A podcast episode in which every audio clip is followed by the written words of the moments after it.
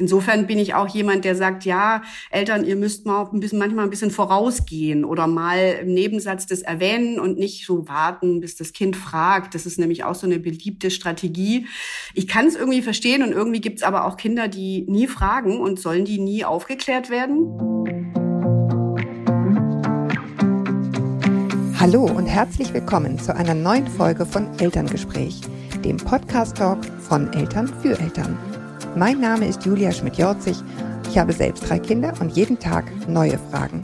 Heute an Christiane Kolb. Sie ist studierte Sexualwissenschaftlerin und gibt ihr Wissen in Projekten der Bildung und Beratung an Elternabenden und in Büchern weiter. Zum Beispiel dem Buch Aufklärung von Anfang an. Außerdem ist sie Mutter zweier Töchter und weiß deshalb auch aus eigener Anschauung sehr gut, dass es sich eben doch gar nicht so easy anfühlt, wie wir hoffen, mit Kindern über Aufklärungsthemen zu sprechen. Hallo, willkommen, Frau Kolb. Hallo, Frau Schmidt-Jorzig. Vielen Dank. Ich sage es jetzt einfach mal, wir machen das gerade das zweite Mal, weil wir leider ein Problem beim technischen, äh, äh, technischer Natur beim ersten Mal hatten. Aber wir versuchen jetzt ganz frisch, fromm und fröhlich frei zu klingen, als würden wir das alles das erste, ja. das erste Mal sagen. Super. D ähm, eine doofe Frage gleich zuerst. Wie, wie kommt man darauf, Sexualwissenschaften zu studieren? Was lernt man da und für welche Zielgruppen? Warum, warum ist das nötig? Also erstmal ist es überhaupt gar keine doofe Frage, weil dieses Studium gibt es äh, ein und ich glaube, es gibt jetzt eins, einen Nachahmer in Deutschland äh, gar nicht so weit verbreitet. Wie ich darauf mhm. kam, das war, ähm, ja, ich habe äh, 20 Jahre geschrieben für Familienzeitschriften, für Frauenzeitschriften, auch andere Zeitschriften und habe ganz mhm. viel zum Thema Sexualität geschrieben. Ähm, und dann ähm, irgendwann konnte ich diese Antworten von den Experten so ein bisschen vorwärts und rückwärts sagen und ich fand das Thema immer noch spannend und habe dann gesagt, oh, was gibt's denn da vielleicht noch für einen Aufbaustudiengang und äh, habe den gefunden und der heißt Sexualwissenschaften für Bildung und Beratung und bringt eben so alle Disziplinen zusammen ähm, und, mhm. und schaut darauf so aus, aus medizinischer, aus psychologischer, aus der sozialen Arbeit, politisch, also so ein bunter Strauß mit dem Ziel, Menschen weiterzuhelfen zu können in dem Thema. Ja. Ja, ich meine, das finde ich jetzt ganz spannend, dass Sie das nochmal sagen, wie interdisziplinär das auch ist, weil das auch sagt, äh, sozusagen zeigt, warum das so spannend ist und warum es so wichtig ist, äh, das mit Kindern gleich richtig einzutüten, dieses Thema, ne? Weil so viel Konnotationen mit diesen Begriffen einhergehen und mit der Art und Weise, wie wir Körper betrachten und über ihn sprechen, erschließt sich mir total. Mhm. Äh, Sie, Sie vergleichen äh, in Ihrem Buch Sexualerziehung mit Verkehrserziehung. Ich musste etwas lachen, auch wegen, des, äh, wegen dieser Doppeldeutigkeit im Wort. Ähm, aber wie, wie meinen Sie das genau? Also in dem Buch komme ich ja am Ende sogar daran an, dass ich nachdenke darüber, mhm. ob man nicht auch einen Führerschein machen müsste, wenn man wirklich verantwortlich verkehrt äh, mit anderen, weil es gibt sowohl riesigen Gefahren als auch das wahnsinnig schöne Gefühl, auf der Autobahn zu brettern oder mit dem Fahrrad einen Berg runterzufahren. Aber unten muss man eben noch die Kurve kriegen. Und meine Idee ist eben, dass genau wie in der Sexualerziehung, dass das äh, genau wie im Straßenverkehr eben auch so ein Schritt für Schritt Ding ist. Man fängt an, das Kind ist im Kinderwagen, ähm, das Kind ist im Laufrad und muss muss mal lernen, wo bleibe ich stehen, wo muss ich Grenzen achten, wo wird's gefährlich, äh, wo ist aber auch was schön und dafür muss man auch ein bisschen was können und sich eben so auskennen. Da wiederum bei Sexualität geht's dann erstmal um den Körper und um wie gehen wir miteinander um und wie gehen wir mit diesem Körper um. Und das ist eben schon von null ab ein Thema und das hat mich beschäftigt und ich fand es eben klasse. Ja, dieser Straßenverkehr, das ist so ähnlich und es gibt auch Grenzen, wo wir ohne Erklären sagen, also rote Ampel, hier musst du stehen bleiben, sonst ist ganz doof. Ähm, und das machen wir auch alles ganz selbstverständlich und bei Sexualität machen wir es nicht ganz so selbstverständlich und mein Wunsch wäre, dass es genauso selbstverständlich wird, dass wir mitbedenken, wie gehen wir mit dem kleinen Körper um und mit den Gefühlen, äh, wie können wir da Übersetzer werden für diese Gefühle, zum Beispiel Scham Schamgefühl ist so eins, wo ich denke, das braucht ganz viel Behutsamkeit, damit umzugehen. Genau, so. Ja, weil es ein tolles Gefühl ist. Ne? Es ist ein gutes Bauchgefühl. Also wenn es, wenn es sozusagen äh, gut gehört wird, sage ich mal. Ähm, ich ich habe schon angesprochen in der Anmoderation, wenn wir ehrlich sind, geht es uns Eltern jetzt dann doch gar nicht so easy über die Lippen, wie wir meinen, über Aufklärungsthemen zu sprechen. Ähm, inwiefern halten Sie es für wichtig, auch dieses Unbehagen zu äußern?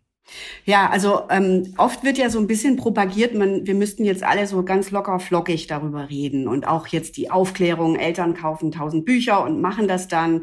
Und wenn wir es dann aber tun, merken wir ja oft, äh, Moment, wenn ich jetzt meinem Kind erkläre, dass Sex ist, wenn der Penis in der Scheide ist und für das Kind ist es in seiner Vorstellungswelt was ganz Unglaubliches, ähm, und wir stellen uns vor, das Kind stellt sich jetzt vor, wie wir, Mama und Papa das machen, dann wird es einem ganz mulmig. Und deshalb finde ich es gut, genau dieses Gefühl von mulmig, von Grenzen, von Dingen, äh, die eben doch gar nicht so locker flockig sind, sondern die mit so vielen Gefühlen und äh, Hemmungen und ähm, wie gesagt, es kann ja ganz leicht geschehen, dass man Grenzen überschreitet oder dass Paare unterschiedliche Wünsche haben und das alles ganz kitzlig und schwierig ist. Und dann diese, Vora diese Vorstellung, das müsste man irgendwie locker machen, die finde ich eben falsch. Und ich finde es eben genau richtig, dann gut auf sich zu hören und dem Kind eben auch ein Gefühl davon zu geben, dass Sexualität mit ganz schön vielen sehr intimen, sehr persönlichen Gefühlen zu tun hat, wo es auch darum geht, gut auf diese Gefühle zu hören, um Grenzen zu wahren,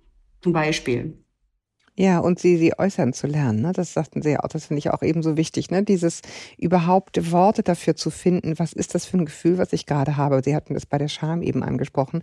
Ähm, Ihr Buch heißt ja sicher sehr bewusst ähm, Aufklärung von Anfang an. Was ist denn der Anfang? Womit beginnt sozusagen Aufklärung? Ich kann mir auch vorstellen, dass viele denken, es ist irgendwie viel zu früh alles. Ja, also so vom, man denkt immer noch ein bisschen warten, noch ein bisschen warten. Aber in Wahrheit sagen Sie von Anfang an, wie beginnt die und wann? Ja, also ähm, erstmal, äh, der Titel ist natürlich ein ganz kleines bisschen dann auch provokant und wird auch so wahrgenommen, wie ich soll jetzt mit dem Nulljährigen über Sex sprechen, aber das ist natürlich nicht gemeint. Mir geht es äh, um das Bewusstsein von Eltern zu sehen, dass schon der Umgang mit dem Körper, wie respektvoll, wie was leben wir vor, was sieht das Kind auch schon in den ersten Monaten. Es gibt ja äh, zum Beispiel Studien, dass schon Säuglinge merken, ob ein Mann oder eine Frau sie in der Hand hat. Also die andere Haltung, die andere Zugewandtheit, die andere auch ein bisschen risikoreicher. Also wir kennen das, die Papas, die werfen die drei bis vier Monate älteren äh, alten Babys anders in die Luft als die Mütter oder so. Also das nehmen Kinder schon wahr und all diese kleinen Signale, die beginnen eben ab null und wir als Eltern tun gut daran, ein bisschen bewusst zu sein, dass wir Signale senden, wie wir umgehen mit Kindern, welche Geschlechtererwartungen da kommen ähm, und auch äh, es gibt ganz viele Sachen, die ja Eltern auch gar nicht wissen wissen, dass zum Beispiel Erektionen bei kleinen Jungs schon im Mutterleib vorkommen. Das hat man so mit MRTs nachgewiesen. Und ich denke nicht, dass die Mädchen, die haben ja auch Schwellkörper, das ist ganz ähnlich. Und überhaupt solche Sachen mal zu wissen, dass, und wie gehe ich dann mit so einer Erektion auf dem Wickeltisch um, ähm, freundlich und irgendwie, oder mache ich gleich die Windel drüber, weil ich eigentlich erschrecke und denke, huch, was ist denn hier schon los? Naja, und so geht es eben äh, von Null los mit dem Reinwachsen in die Umwelt. Aber es bedeutet eben nicht alles gleich erklären, sondern ein bisschen Haltung bei den Eltern in den ersten ein, zwei Jahren gewinnen und dann nach und nach auch erklären, was man so erklären sollte. Ich meine, oft beginnt es ja dann spätestens damit, dass wir unsicher sind, wie wir die Genitalien unserer Kinder betiteln sollen. Was, was empfehlen Sie? Ich empfehle zuerst einfach das, womit wir uns selbst wohlfühlen, weil das für uns das Nächste ist. Und ich empfehle aber, das auch auszusprechen und nicht, dass sozusagen das am Ende Stummheit oder nur da unten äh, genannt wird.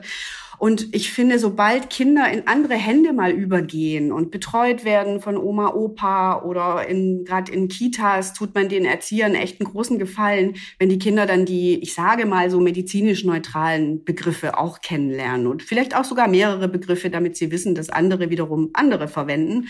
Dann ist das alles nicht so ein komischer Schauder, wenn man plötzlich mal was anderes hört, sondern dann gibt es für die natürlichen Dinge an meinem Körper auch ganz normale Namen und äh, da, wie gesagt, also gerade bei so Betreuungssituationen ist es einfach gut, äh, äh, Penis, äh, Hoden, Vorhaut, Eichel, ähm, Scheidenlippen oder äh, Vulvalippen, Vulva oder Scheide ist immer eine große Diskussion, weil das auch so mit Scheide und Schwert ja einfach nur so eine dienende Funktion hat. Ich finde aber auch, dass ich Eltern nie was verbieten möchte, was sie vielleicht für sich als natürlich empfinden. Aber es kann ja was dazukommen und da wird's spannend.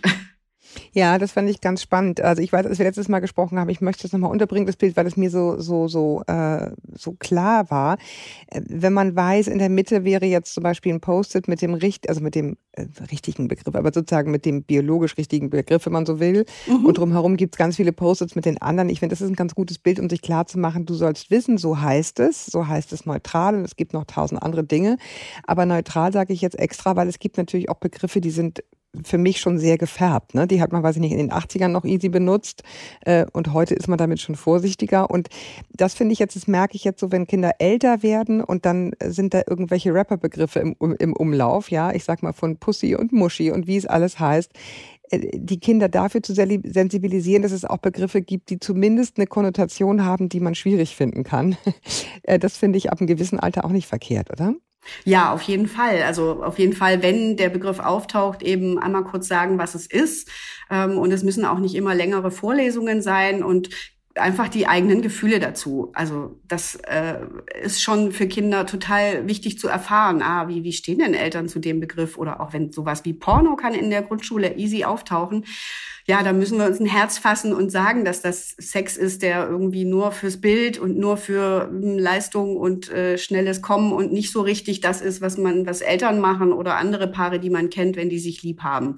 Ähm, ist auch ganz wichtig, ist auch gute Prävention, wenn Kinder das wissen und nicht die Doofen sind in der Schule, die es dann halt nicht gehört haben. Insofern bin ich auch jemand, der sagt, ja, Eltern, ihr müsst mal ein bisschen, manchmal ein bisschen vorausgehen oder mal im Nebensatz das erwähnen und nicht so warten, bis das Kind fragt. Das ist nämlich auch auch so eine beliebte Strategie. Ich kann es irgendwie verstehen und irgendwie gibt es aber auch Kinder, die nie fragen und sollen die nie aufgeklärt mm. werden. Ja, fragen. Naja, und ja. Und die sind natürlich, also wie sie, ich, ich, wir werden darüber auch noch sprechen, über Pornos in der Grundschule muss man leider, weil es ist einfach de facto so, dass die Kinder das teilweise da schon sehen, ähm, weil schon so viele Handys im, Urla äh, im Umlauf sind. Ähm, fangen wir vielleicht nochmal einmal an, wann entwickelt sich denn das Geschlecht überhaupt? Ja, da gibt es ganz viele Ebenen von Geschlecht. Es gibt ja die Chromosomen, die sich dann bilden und äh, dann gibt es das Geschlecht, das sich im Mutterleib entwickelt. Das ist ab so Woche sieben, ähm, entwickelt sich aus denselben Anlagen, äh, entwickeln sich die Genitalien männlich, weiblich oder eben in, bei Interpersonen in sozusagen vielfältiger Zusammensetzung.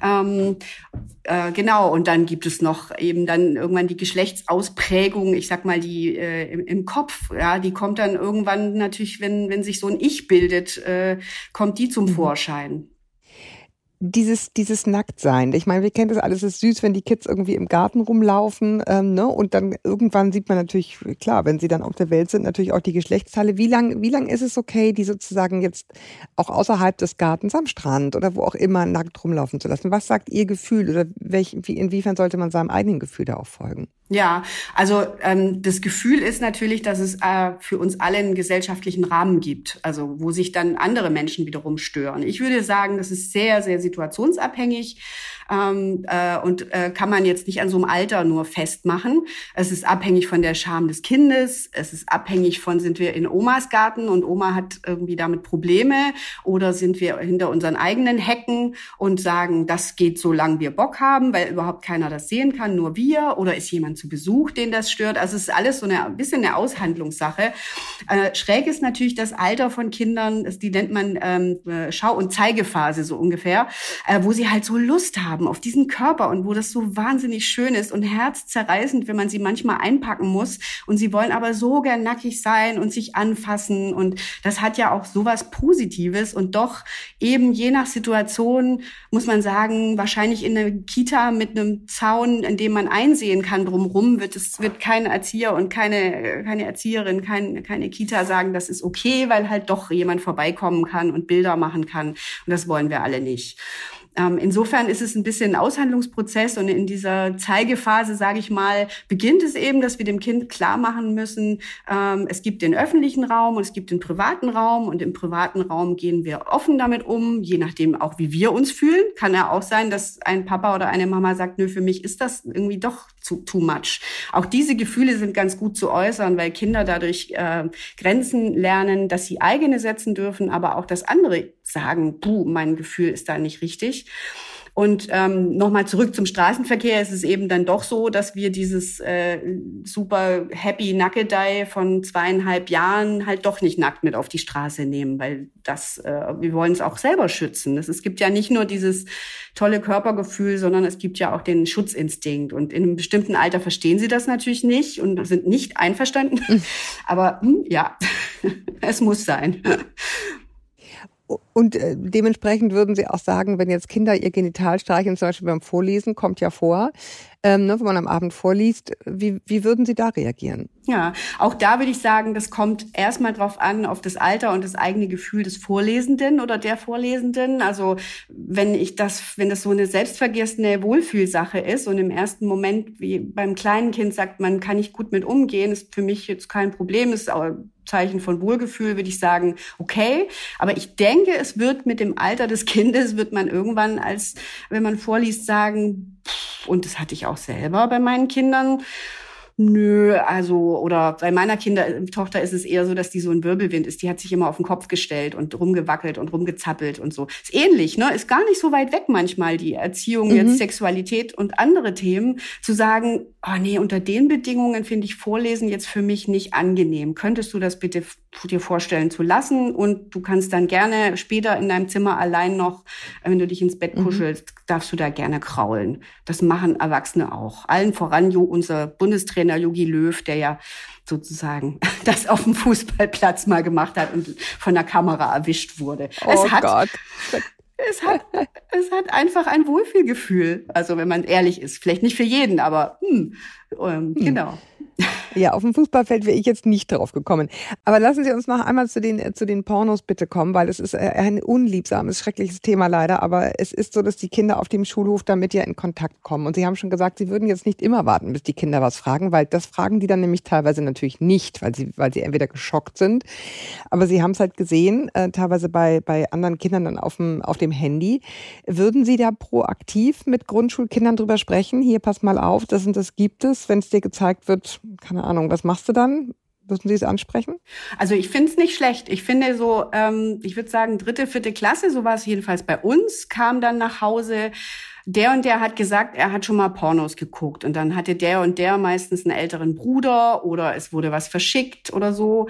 Ähm, ähm, es können auch Kinder alleine beim, beim, beim Googlen drauf kommen. Also man kann da teilweise ganz harmlose mhm. Begriffe äh, eingeben und man kommt da drauf. Ich weiß nicht, ob ich jetzt unbedingt gleich jedem Kind sofort eine Vorlesung halten würde, aber ähm, wenn fast alle Smartphones haben und da eifrig draufgestaut wird und das Thema Sex und Sexualität sowieso man mal erfährt, wie das alles geht, kann man irgendwann auch mal sagen, dass es davon Bilder gibt. Und übrigens, die, wenn Kinder die anschauen, sind die Eltern als Erziehungsberechtigte dran, weil dass nämlich äh, unter 18 solche Bilder nicht gezeigt werden dürfen. Da gibt es bei uns ja ein Gesetz dazu. Ähm, und das ist tatsächlich knallhart unter 18. Und wenn das auf dem Handy des Kindes ist, sind die Eltern mit dran. Also das würde ich dem Kind übrigens dann auch ruhig sagen. Ist übrigens echt verboten. Und auch aus gutem Grund. Ja. Ja. Ja, weil es die Kinder halt auch einfach schockieren kann. Ne? Ich meine, die Vorstufe ist irgendwann im Kindergarten, dass die wirklich mit knallharten Begriffen aus dem Kindergarten nach Hause kommen und man denkt, ups, wie machen wir denn das jetzt?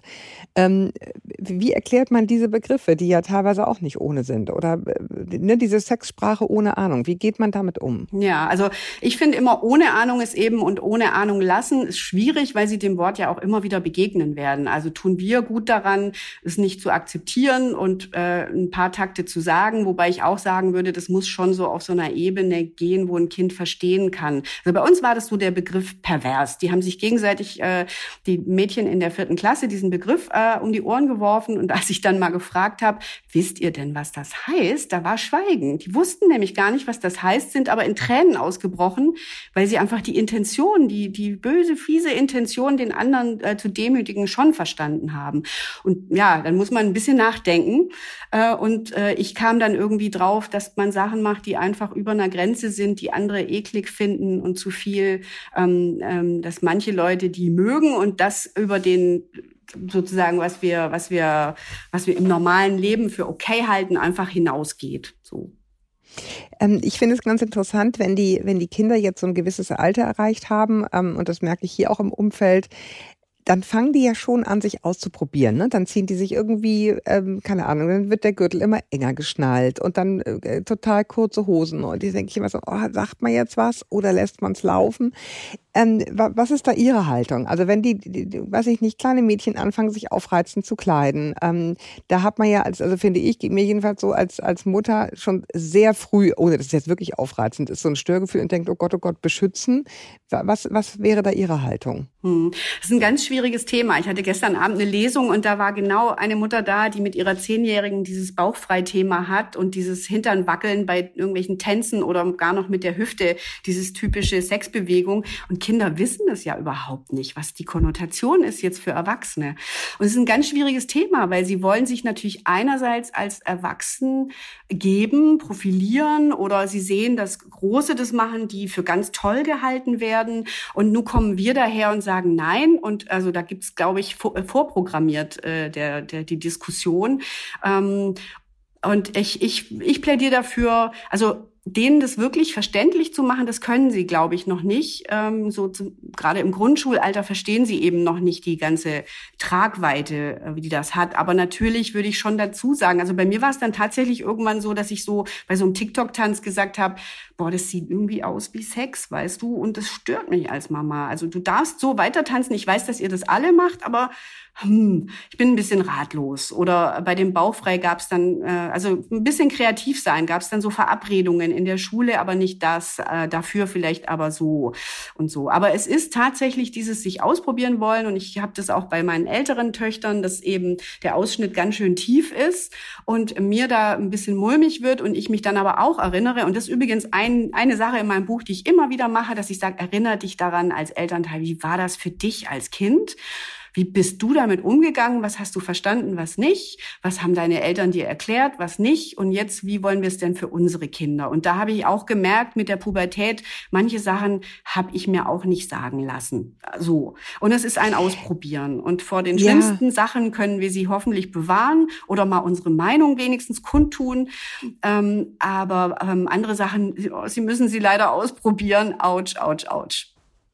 Ja, ich meine, es ist ja wirklich eine hochpolitische Frage. Ne? Äh, also dieses, wie aufreizend darf eine Frau rumlauf, äh, rumlaufen, sozusagen, ne? ohne dann in Anführungsstrichen, sage ich, es ist natürlich nicht mein Wording, selber schuld zu sein, wenn was passiert. Ne? Das, das ist ja das, was da bei uns im Kopf losgeht. Mhm. Soll so ein kleines, äh, hübsches, knackiges Mädchen irgendwie in kurzen Hosen rumlaufen, man denkt sofort, oh Backe, lieber nicht. Ähm, aber in Wahrheit ist es ja eigentlich die Freiheit, zu der wir unsere Mädchen erziehen wollen, dass sie alles dürfen, was alle anderen auch dürfen. Äh, und das ist wirklich, das finde ich manchmal nicht leicht, diesen Spagat hinzubekommen. Ja, da gebe ich Ihnen völlig recht. Und es ist aber auch immer noch ja eine heiße Diskussion mit diesem äh, Nein bleibt Nein, Ja ist Ja oder muss man Ja sagen und so, ähm, wo trotzdem einfach meine Haltung auch ist, ja, Ja ist nur Ja, wenn ein Ja da ist. genau, und alles andere zählt eben nicht, ähm, egal wie jemand aussieht. Also wenn man den Spieß umdrehen würde mit Männern, dann würden die auch sagen, ich möchte nicht, weil ich ein Hemd offen habe, bis zum geht nicht mehr, äh, dass äh, Frauen auf mich draufspringen, oder? Ja, wahrscheinlich ja. Ähm, Sie haben davon gesprochen, dass dieses Aufklärung von Anfang an ja vor allen Dingen ist so ein sich anfreunden mit dem Körper. Ich meine, viele Feministinnen äh, benutzen auch dieses, wie ich finde, sehr schöne Bild, der Körper als Haus. Wie haben Sie das mit Ihren Töchtern gemacht, das zu vermitteln, dieses Bild? Das ist vielschichtig, weil auch wir, äh, komme ich wieder zurück zu diesem, wie bin ich geprägt worden, äh, auch wir unsere Prägung mitbekommen haben als Frau und das ganz positiv empfinden. Aber auch eben mit diesem, kann ich mit meinem Muttikörper noch an den Strand? Ähm, ähm, was gibt es da mhm. für Sätze, wenn ich meine Falten sehe oder morgens denke, oh, die Augenringe, die werden aber auch immer tiefer. Äh, wie gehen wir selber mit dem Körper um? Ich habe möglichst natürlich versucht, da offen umzugehen, aber wir sind alle limitiert darin. Ähm, also uns sich vorzumachen mit ein paar Worten wie dein Körper ist okay, mein Kind, äh, klappt das? Das ist einfach zu kurz gesprungen. Ne? Wir können da einfach immer nur ein bisschen weiter baggern, ein bisschen die Linie verschieben, zu sagen, ja, betrachte deinen Körper auch anders. Guck mal, was der alles kann und deine Sinne und deine, ähm, was du im Sport erreichen kannst, was du äh, beim, beim äh, in der Schule erreichen kannst. Also ohne jetzt, die soll jetzt nicht leistungsorientiert klingen, aber nimm deinen Körper nicht nur als als Fassade, um schön zu sein, wahr, sondern nimm ihn wahr, dass du da an Leben teilnehmen kannst. Wirklich mit allen Sinnern und Fasern und dass das eigentlich das Schönste ist. Ja, und dieses sich, sich wohlfühlen darin, dass es okay ist, so wie es ist. Ich meine, das ist wirklich, das ist die hohe Kunst. Und genauso wie Sie sagen, das muss man halt, äh, ne, Reden ist Silber, Verhalten ist Gold. Ähm, man muss es dann halt auch selber, wenn man dann dreimal im Jahr fastet, wenn man denkt, man hat zwei Kilo zu viel. Ich meine, das vermittelt sich natürlich Kindern auch, ne? Das, das ist ja eh klar. Ja, und äh, ein Punkt ist eben auch noch mit den dann mit den Genitalien, ne? Wenn die größer werden und wenn wenn äh, sie, ich sag mal im Internet nur äh, frisierte Schamen gesehen haben oder also unfrisiert im Sinne von, äh, die sind alle mhm. rasiert und sehen alle ganz brav aus wie die Brötchen und dann äh, sehen, dass vielleicht selbst die die inneren Lippen äh, herauswachsen über die äußeren und früher hießen die ja große und kleine und es war ja teilweise sogar total verkehrt. Also dass da in Kinderbüchern heutzutage auch schon ganz früh mal unterschiedlich gezeigt wird, die können ja total unterschiedlich aussehen. Und Penisse ja übrigens auch. Lang, kurz, krumm, äh, äh, weiß, ein bisschen brauner Teint und alles Mögliche. Das ist so erleichternd, wenn Kinder mal schon irgendwie eine Ahnung haben, wobei ich jetzt gar nicht das Alter festlegen möchte, wann das passieren muss, sondern einfach mal eine Ahnung, wow, das gibt so viel Vielfalt und alles ist okay. Und genauso haben wir es ja mit dem Körperbild. Ähm, ähm, wir müssen klarkommen, wenn unsere Brüste nicht irgendwie aussehen wie von Heidi Klums Tochter, ja.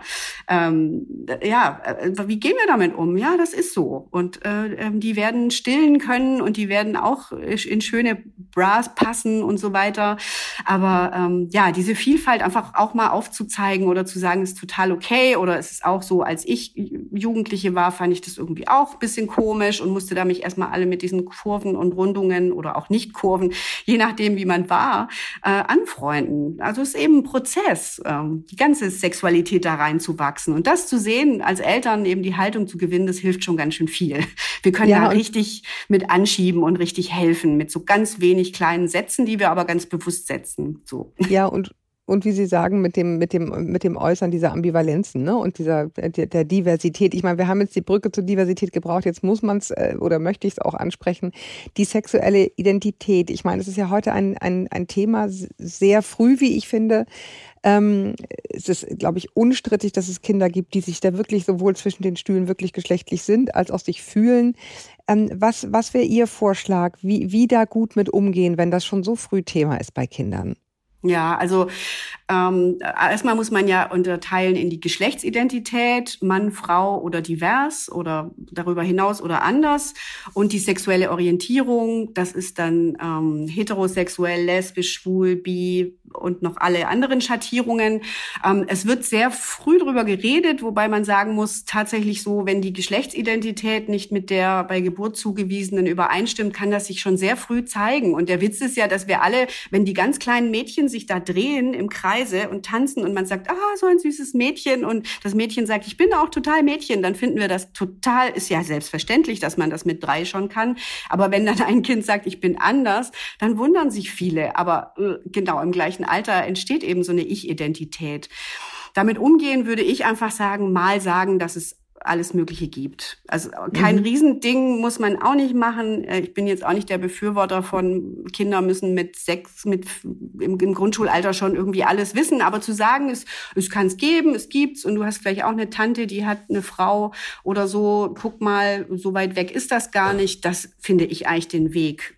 Ja. Äh, ja. Genau. Ja, einfach aus der, aus der Sprachlosigkeit holen. Ich möchte einmal der Vollständigkeit halber sagen, wir werden in die Shownotes ein paar Bücher packen, die, äh, die, sich, die sich gut eignen. Sie selber haben auch ein ganz tolles äh, Buchliste hinten drin mit sehr, sehr lesenswerten Büchern zum Thema. Und ich werde auch so ein paar, ja, zu dieser LGBTQ-Gemeinde sozusagen mit hinten reinmachen, dass man so ein bisschen sich, sich schlau lesen kann, auch für Jugendliche geeignet, was ist eigentlich was. Ja, da gibt's auch gerade eine Fülle. Das ist wirklich enorm. Und ich habe mein Buch aber auch, und das schreibe ich auch in der Einleitung, habe ich so das Gefühl gehabt, es gibt so viele Bilderbücher mittlerweile zu allen Schattierungen dieses Themas. Das ist echt spannend. Aber wir als Eltern sollten uns eben auch ein bisschen stark machen, ja. dass wir, dass wir da äh, selber ein bisschen wissen, wovon wir reden. Es reicht ja nicht nur mal das Bilderbuch zu blättern. Ja, wobei das eine super Art ist, das Bilderbuch blättern, weil es nicht auffällt, dass man keine Ahnung hat und man kann dann idiotensicher lesen, wie es heißt und wie es es geht und keine Ahnung. Ich finde es manchmal gar nicht schlecht. Ja, ich finde das auch. Nein, nein, ich, nicht, dass ich das nicht gut finde. Ich finde das total klasse. Aber mein Bedürfnis war, wir kommen manchmal mit unserer Haltung eben nicht hinterher, weil wie besagt, wir haben über Sexualität gelernt, als wir im Alter unserer Kinder waren und haben ja nicht immer gut gelernt, darüber zu sprechen. Ein nee. Buch hilft auf ein Bilderbuch hilft auf alle Fälle immer, aber genau, mein Ding war halt die Lücke zu füllen, dass Eltern, die ein bisschen Fragen haben, auch zu Doktorspiel, auch zu Missbrauch, äh, zu Geschlechtserziehung, dass die nochmal nachlesen können. Ach, und ich jetzt, wie kann ich mich da stark machen?